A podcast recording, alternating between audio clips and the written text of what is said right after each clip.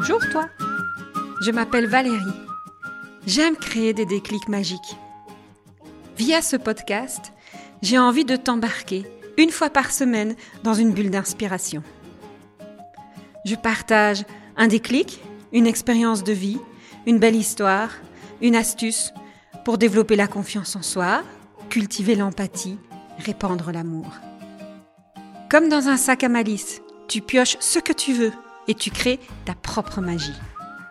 J'ai juste l'envie de t'emmener dans mon univers pour te donner des ailes. Un épisode, comme un shot de caféine. Un petit boost qui pousse à la réflexion et qui sait, te donnera l'audace de faire le premier pas. Rendez-vous chaque semaine pour une dose de bonne humeur, une graine de malice qui te permettra, je l'espère, d'arriver à la meilleure version de toi. Alors, on s'aime? Bienvenue en juin. L'étymologie de juin balance entre deux hypothèses. Ce serait soit Lucius Junius Brutus, fondateur de la République romaine, ou le mois où l'on mettait à l'honneur Junon, déesse romaine de la fertilité.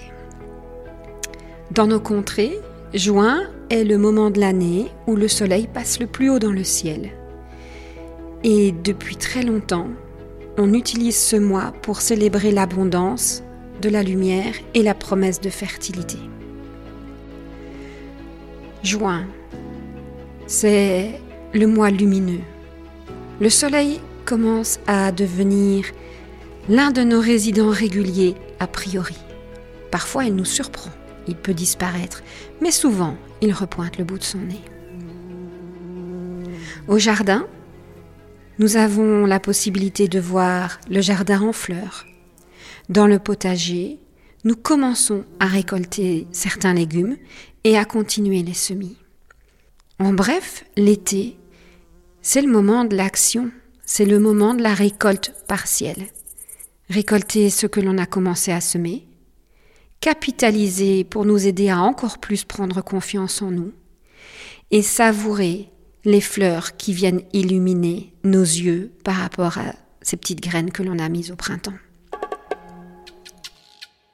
Au fond, à quoi elles ressemblent ces premières floraisons ou ces premières récoltes? Pour moi, ce sont des missions qui s'achèvent après six mois de travail ensemble et où je sais que les équipes prennent leur autonomie et leurs responsabilités pour avancer et continuer à progresser au sein de leurs organisations.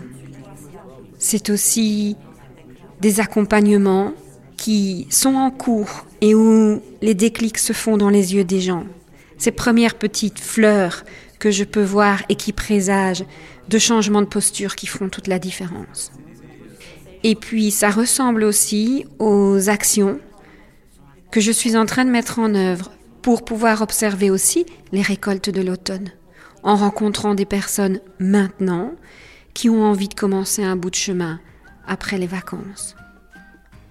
Et vous Elles ressemblent à quoi?